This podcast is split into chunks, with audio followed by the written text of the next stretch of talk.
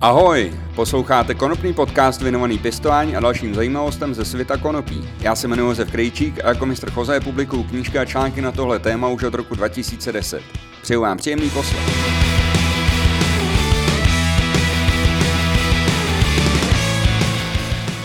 Vítám vás u čtvrtého dílu Konopného podcastu. Jeho tématem jsou různé typy osvětlení pro pěstování konopí, takže jestli chcete vědět, který světlo vybrat, poslouchejte až do konce. Jako tradičně musím zmínit, že pěstování konopí s obsahem látek ze skupiny tetrahydrokanabinolů vyšším než jedno procento je legální pouze s písemným povolením Ministerstva zdravotnictví, takže na to myslete a nedělejte nic, co by vás mohlo dostat do problémů se zákonem. Tak a teď k samotnému osvětlení. Proč se vlastně pro pěstování konopí používá umělé osvětlení?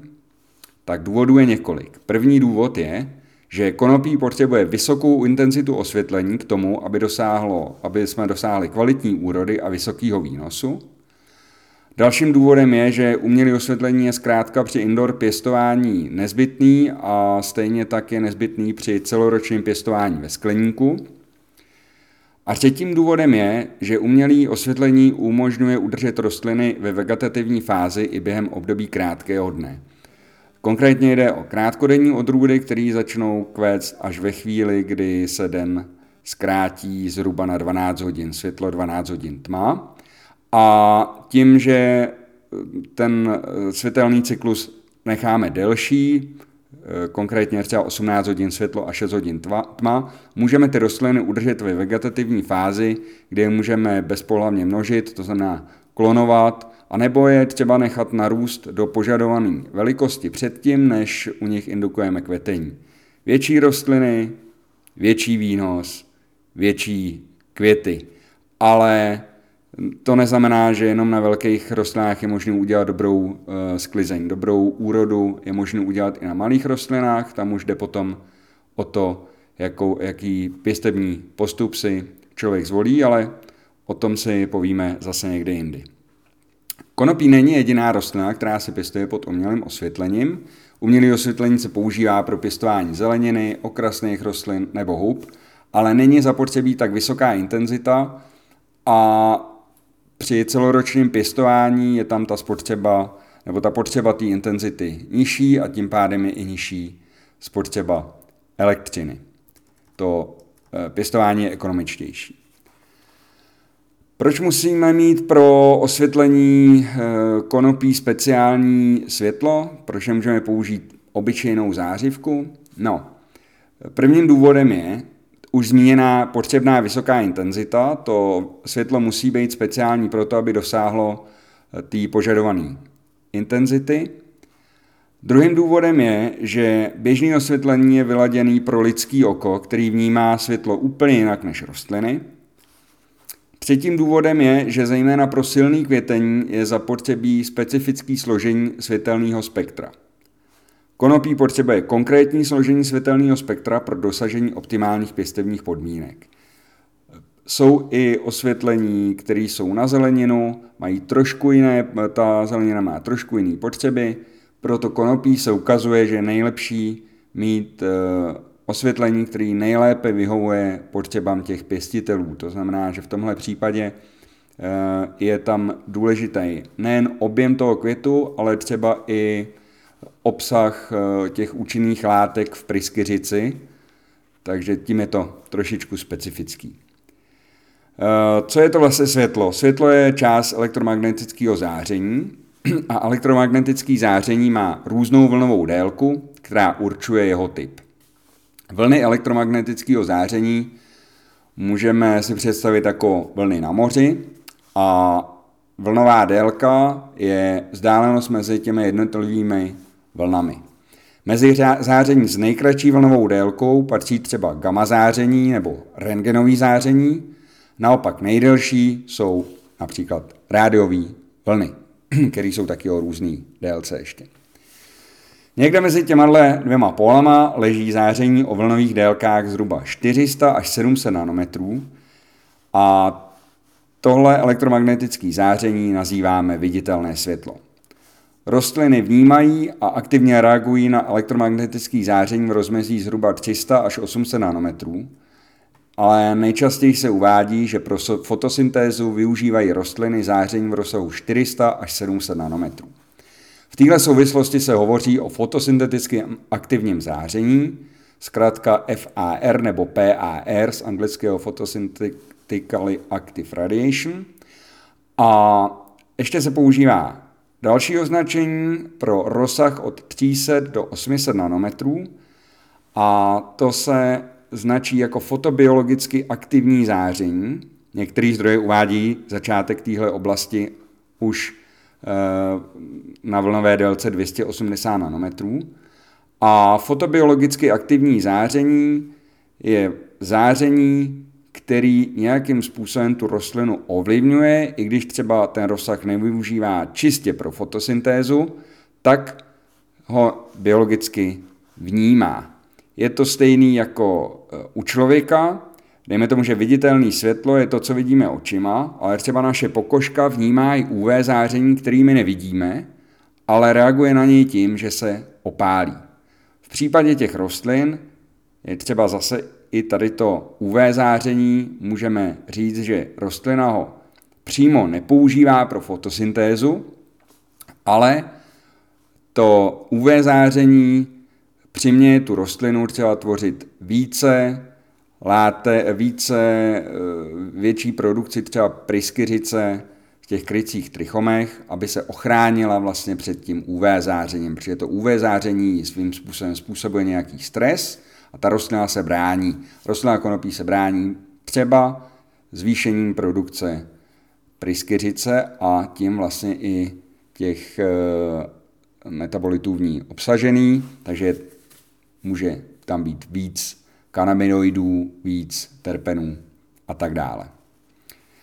Může se zdát, že viditelné světlo a fotosynteticky aktivní záření se dost překrývá, ale rozdíl je v tom, že rostliny jsou citlivější v jiných částech úseku toho světla než lidský oko. Jo, takže když říkám, že fotosynteticky aktivní záření je čtyři sta až sedm set nanometrů a viditelné světlo je čtyři sta až sedm set padesát, tak může se na první pohled zdát, že to světlo potřebujeme stejný a že my jsme teda pro pěstování rostlin mohli použít stejné světlo, jako používáme na čtení třeba.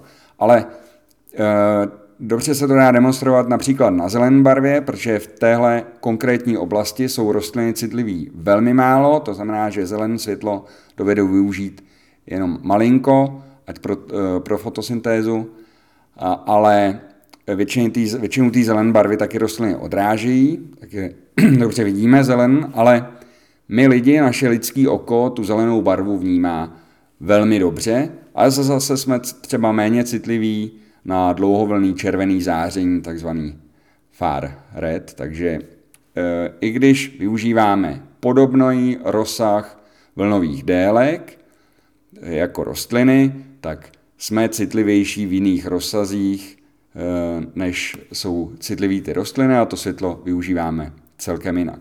To znamená, že pod běžným domácím osvětlením, i kdyby ta zářivka, kterou máte, nebo žárovka, kterou máte nad jídelním stolem nebo v obýváku, byla hodně silná a dovedla dát velkou intenzitu, tak ty rostliny by pod ní sice rostly, ale nebyly by moc silný a úroda by byla slabá, protože potřebují prostě osvětlení o specifickém složení toho světelného spektra.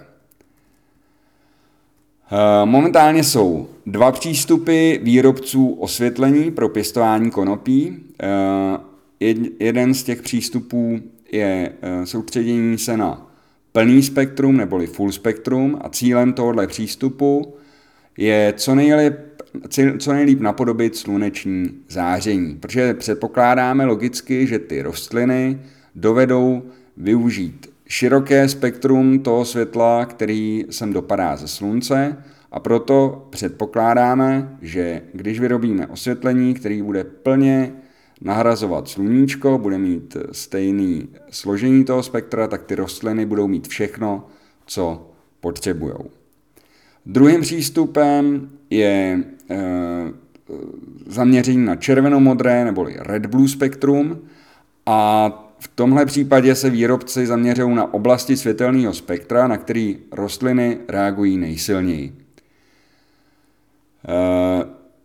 Všichni se poslední dobou snaží právě ještě o rozšíření do oblasti U V B záření, který, jak už jsem zmínil, přispívá k vyšší produkci pryskyřice.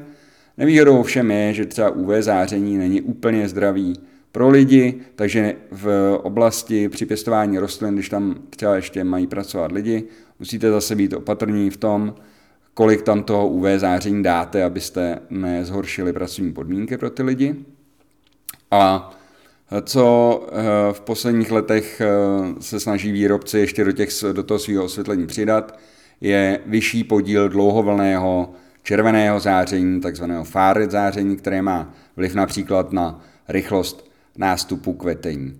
O tom, jak ty rostliny to světlo vnímají a v kterých, v kterých těch oblastech jsou nejcitlivější a z jakého důvodu, o tom si třeba povíme zase někdy jindy. Nějaké informace najdete v mojí knížce o pěstování konopí, kterou si můžete najít a objednat na mém webu.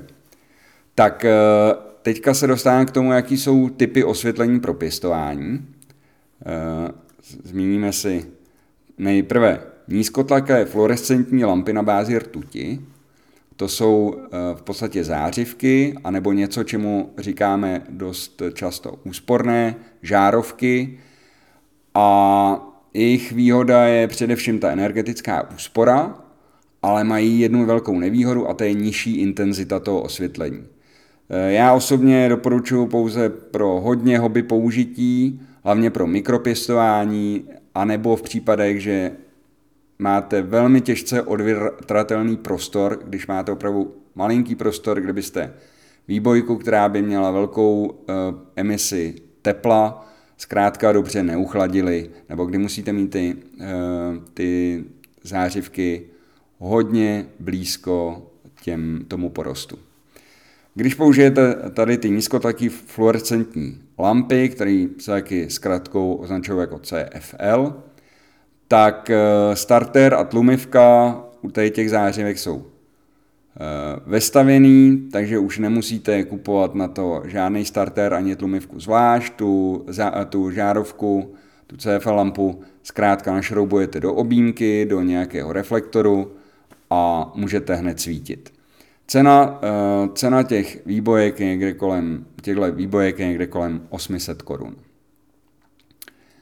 K tomu budete potřebovat ještě ten reflektor a objímku, což taky pár stovek bude stát, ale nicméně je to velmi levný způsob, jak, tu, jak ty rostliny osvítit. Další variantou jsou vysoce intenzivní výboj, výbojky, používá se někdy zkrátka H I D, jde zejména o sodíkový a halogenoidový výbojky, které se pro to pěstování os, používají a jejich výhodou je vysoký výkon a vysoká intenzita osvětlení. Je tam široký cenový rozpětí, takže si můžete koupit levnější i dražší variantu, který se od sebe většinou liší e, nějakou životností, e, složením světelného spektra a obecně kvalitou. E, tou kvalitou myslím třeba přeměnu elektrické energie na to světlo, takže efektivitou. Je tam e, u těchto lamp je vyšší emise tepla, což je pro někoho výhoda, pro někoho nevýhoda. Pokud potřebujete prostor, v kterém pěstujete, ji ohřívat, je určitě dobrý zamyslet se nad tím, jestli nepoužít e, tady ty vysoce intenzivní výbojky, z kterých nějaký to teplo bude, protože pokud byste to teplo museli dohánět vytápěním, tak to nedává moc velký smysl, protože to, co uspoříte elektrice, pokud byste třeba použili L E D osvětlení nebo C F L výbojky, tak to zase utratíte za to, že vytápíte. A výhodou tady těch vysoce intenzivních výbojek je, že je to výborný napodobení slunečního svitu, včetně takového sálavého tepla, který vlastně je součástí toho světelného spektra, který ta rostlina, která, který ta výbojka vyzařuje. Takže jak vlastně dopadá to osvětlení z té výbojky, tak ty rostliny zároveň zahřívá. Což je někdy nevýhoda, protože když potřebujete získat co největší intenzitu a chtěli byste se dostat blízko, chtěli byste ty rostliny mít blízko té výbojky, tak blízko té výbojky se ty rostliny spálí, moc se zahřejou. Na druhou stranu pro správný průběh fotosyntézy nějaký to teplo na tom listu taky potřebujete a k tomu jsou právě tady ty vysoce intenzivní výbojky jsou v tomhle tom dobrý, protože mají to sálavý teplo. Ve srovnání s dalšími, s dalšími typy osvětlení je nevýhodou nižší efektivita. Starter a tlumivka jsou často samostatně a musíte si koupit ještě reflektor s objímkou.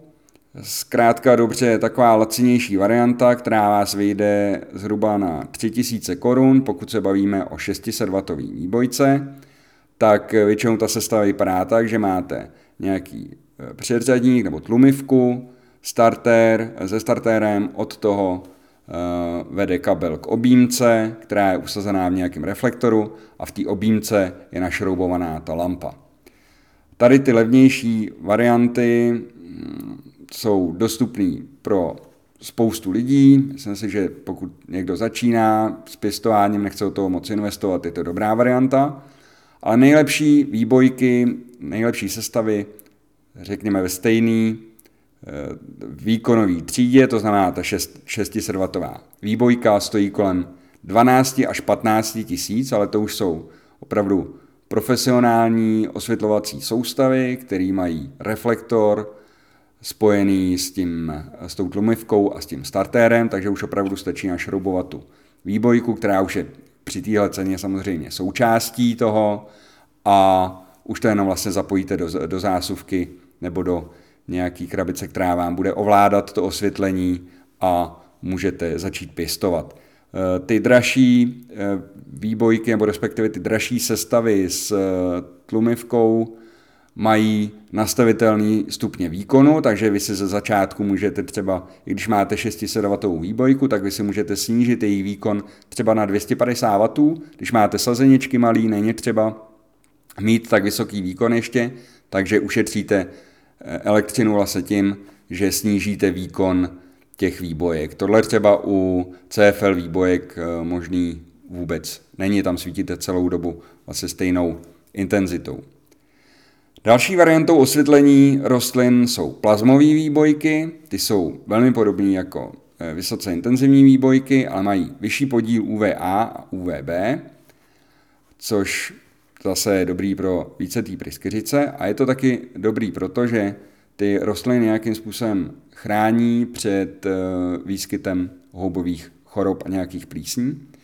Ty plazmové výbojky jsou výborný třeba pro pěstování matečních rostlin, anebo v kombinaci s L E D technologií, nebo s těmi vysoce intenzivními výbojkami, s těma sodíkama, nebo s těma halogenidovými výbojkama. Takže je dobré to kombinovat, kdy získáme rozšíření toho světelného spektra a získáme něco, co nám může přispět k vyšší kvalitě té úrody, k lepší chuti, vůni a může nám to pomoct ochránit ten porost proti, jak už jsem zmínil, těm houbovým chorobám. A to je, vel, to je velká výhoda. Nevýhodou je vyšší cena. tři sta wattová plazmová výbojka stojí zhruba dvacet tisíc a jsou už, že už to vlastně sestava, kde máte zase tlumivku a starter, reflektor vlastně v jednom kuse, takže už nemusíte nic kupovat dalšího, jenom to zapojíte a jedete. Poslední a nejmodernější způsob osvětlení rostlin jsou L E D moduly, který dneska zná už každý, každý už má doma nějakou L E Dkovou žárovku, si myslím. Bohužel u, těch, u toho osvětlení pro pěstování rostlin není zatím možný dosáhnout tak vysoký úspory jako v domácnosti, kdy šedesát wattovou výbojku, ta šedesát wattovou žárovku jste mohli vyměnit za sedm wattovou L E D diodu. To bohužel nefunguje takhle. U toho pěstování je ta úspora energie zhruba třicet procent. Je to z toho důvodu právě, že vy potřebujete jiný druh světla, potřebujete jiný světelný spektrum a to světelné spektrum, který potřebujete pro pěstování těch rostlin, tak u něho ta efektivita přeměny energie na světlo, přeměny elektřiny na světlo, není tak velká jako při, tom, při těch žárovkách pro domácí použití, při tom při, při přeměně té elektřiny na světlo, který nejlépe vnímá lidský oko, prostě někde na to, na to bílé světlo. Co je výhodou těch el é dé modulů je, že tam je vysoce variabilní světelné spektrum, takže je možné to světelné spektrum měnit a dobře sestavovat už při výrobě, ale taky můžeme u některých světelných modulů měnit světlo, světelný spektrum během toho pěstování. Zkrátka dobře, pokud je osvětlovací soustava sestavená z el é dé diod různých barev, je možné v průběhu pěstování měnit to světelné spektrum, který dáváte těm rostlinám. Můžete třeba přidat více červené pro kvetení nebo naopak více modré pro růst, takže pro ten růst slumíte třeba trošku toho červeného světla, který není v tu chvíli tak důležitý, a zase uspoříte nějakou elektřinu a máte vyšší efektivitu. Těch variant kombinací těch světel při tom sestavování toho světelného spektra je velká, je dlouhá řada. Některé, některé osvětlovací el é dé moduly umožňují to, aby vy jste si přímo nastavili to světelné spektrum, některé to mají přednastaven, nastavíte si například, že chcete osvětl, světelný spektrum vhodný pro pěstování sazenic, to světlo se změní tak, jak výrobce má třeba vyzkoušeno, že pro sazenice je to nejlepší, no a nebo si potom nastavíte barevný spektrum pro lepší kvetení a zase se přenastaví to světlo tak, jak to vymyslel ten výrobce. Samozřejmě tam jsou rozdíly, každý výrobce může mít ten přístup jiný, každý může mít vlastně jiný výsledky svýho, svých pokusů, takže to, pokud si koupíte světlo od jednoho výrobce, tak program pro lepší kvetení bude mít třeba trošku jiný světelný spektrum než od nějakého jiného výrobce, který taky bude nabízet to, že si můžete to světlo vlastně sami takhle přepnout. Výhodou těch el é dé modulů je dlouhá životnost, a to až devadesát tisíc hodin svícení, což oproti dvacet tisícům u například sodíkových lamp je velký rozdíl, a vlastně ta cena, ta vyšší pořizovací hodnota u těch el é dé modulů se může tímhle tím způsobem vrátit. Někdy v budoucnu vám řeknu, jaký je rozdíl mezi těma el é dé modulama, protože jsou levný a drahý a dost výrazný rozdíl je tam právě potom v té životnosti těch el é dé modulů.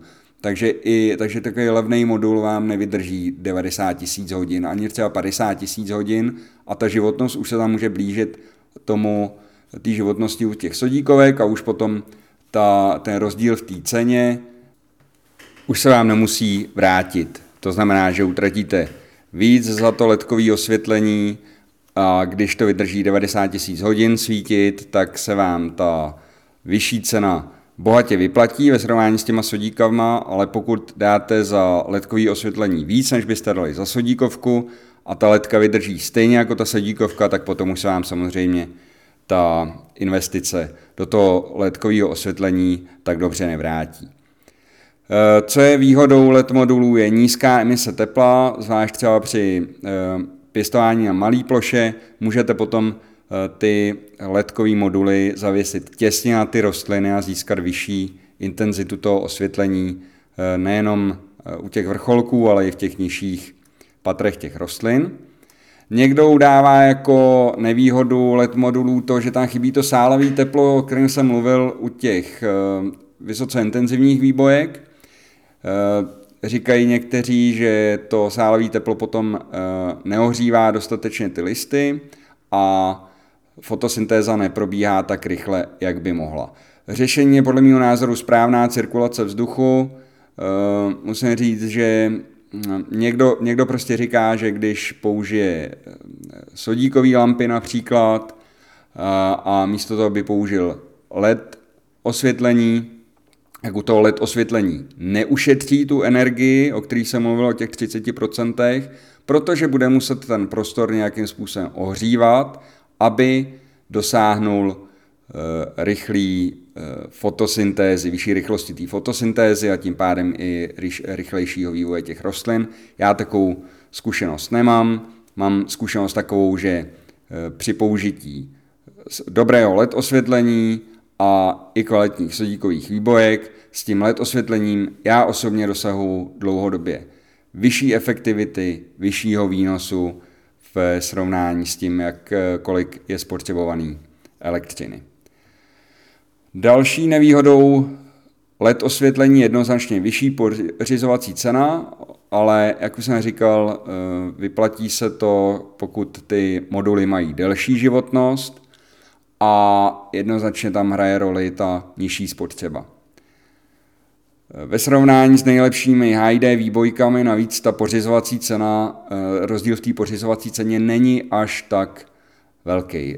Říkali jsme si, že třeba šest set wattů kvalitní sodíková sestava může vyjít na nějakých patnáct tisíc a dneska ty el é dé moduly už ty jejich ceny nejsou násobně vyšší, než tomu bylo dřív, nicméně třeba šest set wattů modul kvalitní, který se používá, už můžete koupit za třicet až třicet pět tisíc, takže ten cenový rozdíl je tam pořád.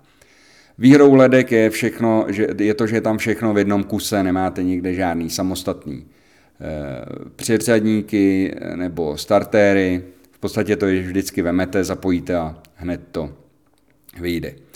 Náhrada za šest set wattů vysoce intenzivní výbojku vyjde zhruba na deset, dvacet až třicet tisíc, tam hodně záleží na tom, jak kvalitní ten modul vy si pořídíte. Jo? Podrobnější informace o těch jednotlivých typech osvětlení a světelném spektru zase najdete v mojí knížce Jak pěstovat konopí indoor. Můžete ji koupit v knihkupectví nebo u mě na webu. A teďka se dostávám k tomu, co asi bude spousta lidí zajímat, a to je, kolik stojí elektřina při pěstování e, toho konopí. A teď se budeme bavit o pěstování v malém měřítku. E, jako příklad vemu pěstební plochu jeden metr čtvereční, si to může potom, můžete potom vynásobit, kdybyste chtěli pěstovat větší plochu. Zkrátka dobře, na tuto na tuto plochu lze použít osvětlení o výkonu dvě stě padesát až řekněme šest set wattů, šlo by i víc, ale budeme počítat pro tady tu kalkulaci s tímhletím rozsahem.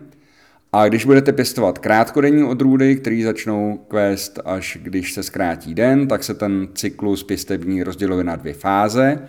Jedna fáze je fáze růstu a jedna fáze je fáze květu. Takže při fázi růstu, kdy budete svítit osmnáct hodin denně a šest hodin denně bude tma, tak pokud tuto fázi budete mít čtrnáct dnů dlouhou, tak budete svítit celkem dvě stě padesát dva hodin a spotřebujete šedesát tři kilowatthodin při výkonu dvě stě padesát wattů a sto padesát kilowatthodin při výkonu šest set wattů. Vyjádřeno v korunách, pokud bych počítal kilowatthodinu na šest korun, tak vás to vyjde, to osvětlení té fáze růstu, na tři sta sedmdesát osm až devět set korun. Druhou fází pěstebního cyklu bude fáze kvetení, kde budete každý den na rostlině svítit už jenom dvanáct hodin a dvanáct hodin bude tma. Fáze kvetení uh, má obvykle šedesát dnů, takže můžete počítat šedesát krát dvanáct hodin je sedm set dvacet hodin, což zase v závislosti na tom výkonu, jaký zvolíte, bude spotřeba sto osmdesát až čtyři sta třicet dva kilowatthodin. A vyjádřeno v penězích to je tisíc osmdesát až dva tisíce pět set devadesát dva korun. Takže za celkem, celkem za fázi růstu a kvetení, za celý pěstební cyklus utratíte v závislosti na tom výkonu použitým pro osvětlení tisíc čtyři sta padesát osm až tři tisíce čtyři sta devadesát dva korun. Pokud při pěstování navíc použijete klimatizaci, dáte za udržování správných pěstebních podmínek zhruba stejnou částku jako za osvětlení. Takže elektřina vás vyjde na nějakých dva tisíce devět set až sedm tisíc korun za jednu sklizeň. Denně je to čtyřicet až devadesát čtyři korun podle zvoleného osvětlení. Bez té klimatizace ušetříte asi polovinu nákladů na provoz vzduchotechniky, takže vás sklizeň vyjde asi na dva tisíce dvě stě až pět tisíc tři sta korun. Tu klimatizaci nemusíte nutně použít, pokud jste schopný uchladit ten prostor s použitím ventilátorů jenom a při použití třeba el é dé osvětlení, to bude poměrně jednoduchý a spousta lidí pěstuje i s vysoce intenzivníma výbojkama bez klimatizace, pouze s ventilátorama. Jaká je úroda? Úroda se při tomhletom sestavení dá počítat takových tři sta padesát až sedm set gramů na tom jednom metru čtvereční, takže vás gram vyjde v elektřině, řekněme, takových osm až deset korun. K tomu je ovšem třeba připočítat hnojiva, klony nebo semena, pěstební substrát, pořízení dalšího zařízení, třeba těch ventilátorů, a pokud budete mít nějaký pěstební systém, který bude potřebovat i elektřinu, dejme tomu nějaký cirkulační systém, kde bude pořád běžet nějaké čerpadlo, tak počítejte s tím, že vás bude stát něco i údržba, renovace asi toho vybavení. Už jsem, už jsem se zmínil o tom, že i to osvětlení má nějakou životnost, takže vlastně tu pořizovací cenu musíte rozpouštět do toho, do těch provozních nákladů a celkově vás potom ten gram vyjde na osmnáct až třeba třicet korun. Při pěstování automatických odrůd vás vyjde elektřina o něco dráž, protože na tyhle odrůdy budete svítit celý pěstební cyklus osmnáct až dvacet hodin denně a za sedmdesátidenní cyklus, což je takový běžný cyklus od semene po sklizeň u těch automatických odrůd, tak budete svítit dvanáct set šedesát až čtrnáct set hodin, což znamená spotřebu tři sta patnáct až tři sta padesát kilowatthodin při použití dvě stě padesát wattů světelného zdroje a cena elektřiny tak bude tisíc osm set devadesát až dva tisíce sto korun za cyklus. Při použití šest set wattů výbojky spotřebujete sedm set padesát šest až osm set čtyřicet kilowatthodin, což dělá asi čtyři tisíce pět set třicet šest až pět tisíc čtyřicet korun. V tomhle případě zaplatíte za elektřinu při pěstování automatů asi o třetinu více. Na druhou stranu je jejich pěstování velmi jednoduchý, nemusíte přemýšlet, kdy to přepnete. Kdy zkrátíte ten den, aby ty rostliny začaly kvést, protože když to uděláte pozdě u krátkodenních odrůd, tak ty rostliny můžou být potom moc velký, nevejdou se vám do toho pěstebního prostoru dobře, nebo se vám nepodaří už udržet optimální vzdálenost mezi tím osvětlovacím zdrojem a tou kytkou samotnou. Při, těch, u těch, při pěstování automatů tohle vůbec nemusíte řešit. Vy zkrátka zasejete semínko, rozsvítíte světlo, nastavíte, jak dlouho bude svítit každý den a pak už se o to jenom staráte a čekáte na sklizeň. Tak a na začátek jsem slíbil, že ještě vám řeknu, jaký světlo teda vybrat. Tak vybral jsem čtyři varianty rozměru pěstební plochy, takže pokud byste měli půl metru čtverečního, já bych použil buď e, vysoce intenzivní výbojku o výkonu dvě stě padesát wattů, maximálně ale čtyři sta wattů, dalo by se na, tuhle, na tenhle rozměr použít i dvě stě padesát wattová C F L výbojka, a nebo bych použil sto padesát wattový el é dé modul. Na jeden metr čtvereční bych použil výbojku vysoce intenzivní, sodíkovou nebo halogenidovou. Ty halogenidový se většinou používají jenom na fázi růstu, pro fázi květu budete potřebovat něco s vyšším obsahem, s lepším výkonem v červeném světelném spektru. Takže na metr čtvereční bych použil výbojku o výkonu čtyři sta až šest set wattů. Lze použít i dva krát dvě stě padesát C F L výbojku, jak říkám, pokud ten prostor nelze dobře, opravdu nelze dobře odvětrat, tak dají se použít, ale ty e, paličky, ty květy nejsou tak pěkný jako pod těma sodíkama. No a další variantou je použití el é dé modulu o výkonu dvě stě padesát až čtyři sta dvacet wattů, kdy pod tím el é dé modulem můžete dosáhnout kvalitativně stejných výsledků jako pod tím sodíkovým světelným zdrojem. Můžete tam ještě docílit vyšší, docílit vyšší efektivity, kdy se stejnou spotřebou, respektive kdy stejné úrody docílíte s nižší spotřebou při porovnání se sodíkovými výbojkama. Tak na jeden a půl metru čtverečního bych použil buď dvě vysoce intenzivní výbojky o výkonu čtyři sta wattů, anebo jednu takovou výbojku o výkonu šest set až tisíc wattů. Záleží, jestli jste schopni to ukladit. Obecně je to tak, že čím víc světla těm rostlinám dáte, tím kvalitnější a vyšší je ta úroda. Musíte vždycky přemýšlet i nad tou efektivitou a nad tím, jestli budete schopni tam udržet požadované klimatické podmínky. Další možností je použít jeden modul o výkonu čtyři sta dvacet až šest set šedesát wattů, myslím tím el é dé modul. Na dva metry čtvereční bych použil v nejhorším případě dvě vysoce intenzivní výbojky o výkonu čtyři sta wattů, je to varianta, nebude, nebudou ty palice tak tvrdý, tak velký. E, šla by použít jedna tisíc wattová e, vysoce intenzivní výbojka a nebo dvě výbojky, buď to o výkonu šest set wattů nebo tisíc wattů. Já osobně bych v tomhle případě upřednostil dvě šest set wattové výbojky. No a nebo se dají použít el é dé moduly o dva o výkonu kolem čtyři sta dvacet wattů. Pro velký produkční prostory se nechte osvětlení rozhodně naplánovat u odborníků. Kdybyste měli zájem, můžu vám s tím pomoct, stačí, že mi napíšete nebo zavoláte. Kontakty na, najdete na mých webových stránkách w w w tečka pěstovat tečka c z. Tak, to je pro dnešek všechno. V tomhle dílu bylo hodně čísel, takže jestli jste všechny nezachytili, najdete výtah z tohohle dílu v sekci články na w w w tečka pěstovat tečka c z. O umělém osvětlení by se to by se dalo mluvit hodně, hodně dlouho a pravděpodobně se k němu v tomhle podcastu v budoucnu ještě několikrát vrátím. Pokud vás tohle téma zajímá, přihlaste se k odběru konopného podcastu a čekejte na další díly.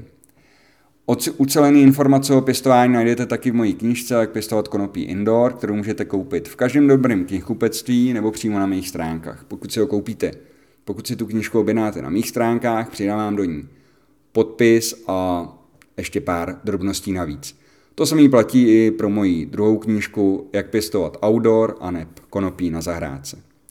Nezapomeňte taky sledovat moje sociální sítě, třeba Instagram, kde mě najdete jako m r jose tečka c z. Konec konců odkazy na Instagram, Facebook i YouTube najdete ve spodní části mýho webu, takže dvě, tři kliknutí a jste na mých sociálních sítích. Další díl konopního podcastu už se teďka chystá a objeví se během pár dnů a já se s vámi teda těším brzy na slyšenou, mějte se fajn, užívejte jaro a brzy na viděnou. Ahoj!